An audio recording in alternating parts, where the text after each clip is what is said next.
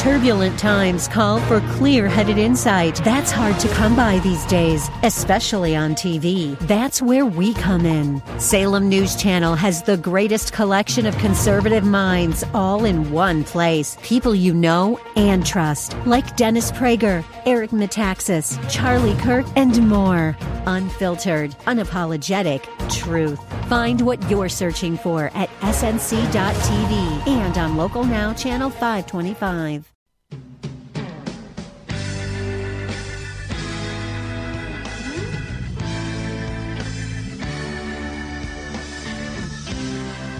So it was a Sergeant Schultz type search yesterday at Joe Biden's Rehoboth Beach, Delaware home. If you're of my age demographic, you remember the uh, Sergeant Schultz character from Hogan's Heroes.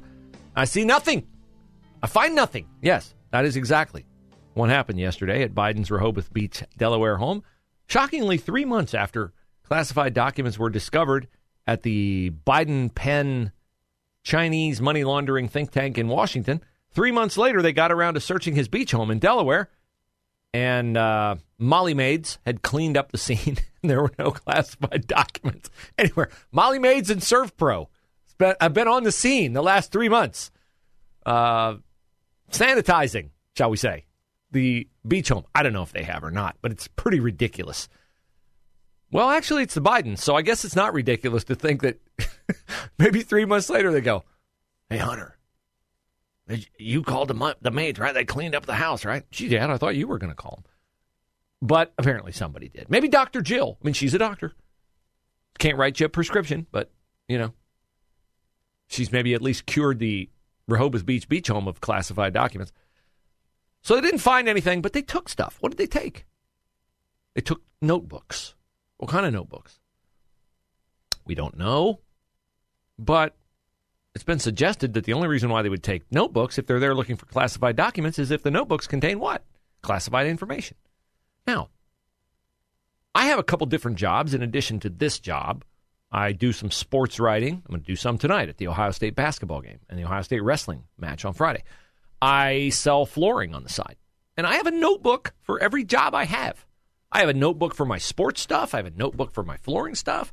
I have a notebook. I have a notebook journal that I keep in the morning when I'm reading my Bible. I have separate notebooks because I like to keep my thoughts organized and my businesses organized. Now, why would Joe Biden if he's looking at a classified document and he can't can't keep them all, got to put some of them back. They're very supposed to be anyway sticklers for returning the classified documents. What if Joe Biden wrote down classified information on notebooks? And they had those notebooks at Rehoboth Beach in some box or safe or closet. And the FBI said, well, it doesn't say classified, but the information on here is pretty classified. They took the documents to assess it later. They took the notebooks, rather, to assess later. Now, what would that signify? If Joe Biden transferred classified information from a classified document to a notebook, would that be keeping chain of custody? Well, that'd be a no. that would that would instead indicate a purposeful rejection and a very ineffective end around national security policies. Uh, here is Andy McCarthy noting that the taking of notebooks could be significant. They say that there was no classified information that came out of there, but that they took notes. And what I would suggest is what we ought to be more precise in saying that they didn't find any documents that had classification markings on them. But if those notes are reflective of classified briefings, then those then that is classified information, and that's why they have to investigate it. It's probably why they took it. Hmm. I've said, and I will stick by it, and if I'm wrong, I will tell you I was wrong. This is the beginning of the end of Joe Biden's presidency. At the at the risk of sounding like so many prattling media bootlicks about the walls closing in on Donald Trump and the beginning of the end and all this, I'm just telling you this, in my opinion, is how they're going to get rid of Joe Biden as president. Because now that we have Republicans on the House Oversight Committee in charge of the House Oversight Committee and they have subpoena power, they are going to find that the Hunter Biden laptop or the classified documents or both establish a clear effort by the Biden family to leverage Joe Biden's position at the highest places of U.S. government vice president, senator, president. They are going to find that he used this to his own personal financial advantage. And the fact that he has a Rehoboth Beach, Delaware beach home and another home in Delaware and another home in Delaware and real estate holdings that are in the multiple millions of dollars, in addition to a net worth in the tens of millions of dollars. Well, that's kind of a curious equation, given the fact that he never made more than $200,000 a year as a half century public servant. Uh, I just want to add a little footnote here that ABC National News is doing a breaking story that the Department of Justice is in contact with former Vice President Mike Pence's lawyers and scheduling a search of his home for classified documents. Sure, I have no problem with that. I've said before. Now, I'm not sure how many homes Mr. Pence has. I don't think. I bet he's got one. I'm thinking one. Whatever. It's he might a big have, one. He might have. He has one. He might have one in Florida, maybe. Yeah, maybe. knock back on vacation. Yeah. Uh, I have no problem with the Justice Department investigating Mike Pence or Donald Trump for classified documents. I have a big problem if they investigate Mike Pence and Donald Trump differently than they investigate the Bidens, and they have investigated Donald Trump differently. They have treated Donald Trump decidedly differently, and you can ramble and spew and howl all you want about Trump not cooperating and Biden being transparent, which is a lie. But even if it were true, a former president is allowed to have classified documents he's declassified. A senator and a vice president is not allowed to have them. And Trump's documents were guarded by the Secret Service at a place where they were much more secure Locked. than the Delaware garage where they found classified documents where Joe Biden's Corvette was and where his crackhead son Hunter was entertaining hookers with joyrides throughout the Delaware community. So there is that. Now, speaking of Hunter, as I said to Matt Mayer, there's an old adage in football that the uh, best offense is a good defense. Hunter Biden has now decided to play defense by going on offense. And he is he is insisting that there be an investigation into and indictments issued against those who publicized his hard drive from the laptop that he left behind at the Delaware repair shop. You say, wait a minute, wasn't the Biden position that that was Russian disinformation and not Hunter Biden's laptop? Yes. But it's since been verified by the Washington Post and the New York Times, and I get it. It's a little fuzzy to disparage those two entities for the train wrecks of objectivity that they have become. And then on the other hand, say, well, see, the Times and the Washington Post verified it, so you have to pay attention to that. Well, Hunter Biden has now admitted that that is his laptop. Hunter Biden has admitted that is his laptop, which, as Matt Mayer pointed out, means that Joe Biden, I know I'm going to ruin your esteemed opinion of our president, that Joe Biden knew when he was on the debate stage with Donald Trump in 2020 that he was lying when he said that the Hunter Biden laptop was a big nothing burger. Just ask yourself this question. If you were running for president and there was a news story about your child having a laptop computer that had all kinds of emails and all kinds of photos and all kinds of disparaging information that could possibly hurt you as a candidate, would you not ask your son or daughter if that was their laptop? Or would you ask your son or daughter, is that your laptop? Because you're going to have to answer questions about it as a candidate. And the best way to dismiss the questions is to say, I talked to my son or daughter, and they say that is not their laptop. So it is fanciful at best and inane and stupid at worst to think that Joe Biden did not ask Hunter Biden, is that your laptop? Likewise, it's always been inane and stupid to believe that Hunter Biden flew on Air Force Two with Joe Biden to China while Joe Biden was on hmm, official, supposedly government business over there, and that Joe Biden never asked Hunter, Why are you going along, son? Hey, when I was in the meeting with the Chinese government officials, who were you meeting with? Well, did you go to a museum? Oh, you were meeting with an energy company. It's ridiculous to think he didn't ask Hunter what he was doing.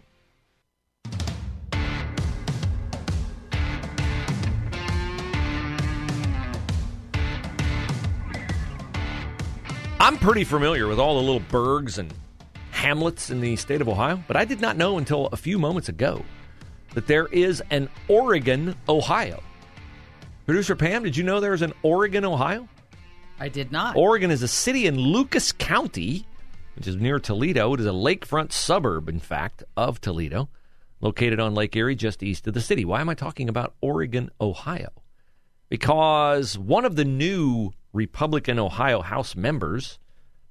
His name is Josh Williams, and Josh is representing Oregon, Ohio. Uh, but Josh is not is not representing the uh, the uh, Black Policy Caucus in the Ohio House. Now, uh, the problem is not that uh, Josh is uh, not black. He is black. Uh, the problem is that Josh is uh, not a Democrat. Now, I did not say it was the Democratic Black Policy Caucus, or I'd say it was the Black Democratic Policy Caucus? It is the uh, Ohio Legislative Black Caucus. Legislative. Well, uh, Josh is uh, definitely in the legislature, and he's definitely black. But he's definitely not a member of the Ohio Legislative Black Caucus. Why not? Because he's a Republican. That's why. Yes. The party that prizes, worships diversity, equity, and inclusion is, well, let's check. Are they diverse? Uh, no. They have a chance to include uh, a Republican nix on that. Are they equitable? He got elected just like they did. Uh, is he a member? No. Not equitable. Are they inclusive? Do they welcome people different than them? Well, he's black, but not a Democrat. Nope, not welcome either. Uh, this has prompted an editorial in the Toledo Blade. the Toledo Blade, which I don't know if they're conservative or not, but they are on this matter. Uh, to keep Mr. Williams out, the Ohio Legislative Black Caucus changed its bylaws to restrict membership solely to Democrats. Instead, the caucus proposes to create a subgroup called the Black Policy Caucus, to which they've invited the first term GOP lawmaker. How much you want to bet all they're going to do at those meetings is drink coffee and look at each other? In other words, the Blade says they have relegated Mr. Williams to the back of the bus. Ouch. Mr. Williams is not interested in second class citizenship, and the caucus should be ashamed for advancing this concept. Mr. Williams points out that Democrats are not the only voice for black representation. He says that the Ohio Legislative Black Caucus has blown the chance to advocate meaningful change through having a black member in the majority party caucus. That is correct. The Blade says Josh Williams is correct in his assessment that a strictly Democratic caucus weakens the advocacy mission by making it transparently partisan. Uh, that's a yes. So, the mission of the Ohio Legislative Black Caucus is not to be legislatively responsible or responsive to black citizens in the state of Ohio. It is to be an arm of Democratic policy. And they don't want Josh Williams in their meetings saying, hey, Here's why school choice would be good for black communities. Here's why increased police presence would be good for black communities. Here's why these democratic policies that have been tried in our inner cities Toledo, Cincinnati, Dayton, Youngstown, Cleveland for decades aren't working. Maybe we should try something different. No, they're not going to try anything different. Josh Williams, and they're certainly not going to try anything different to the degree that they're going to let you in their own little racist exclusive group.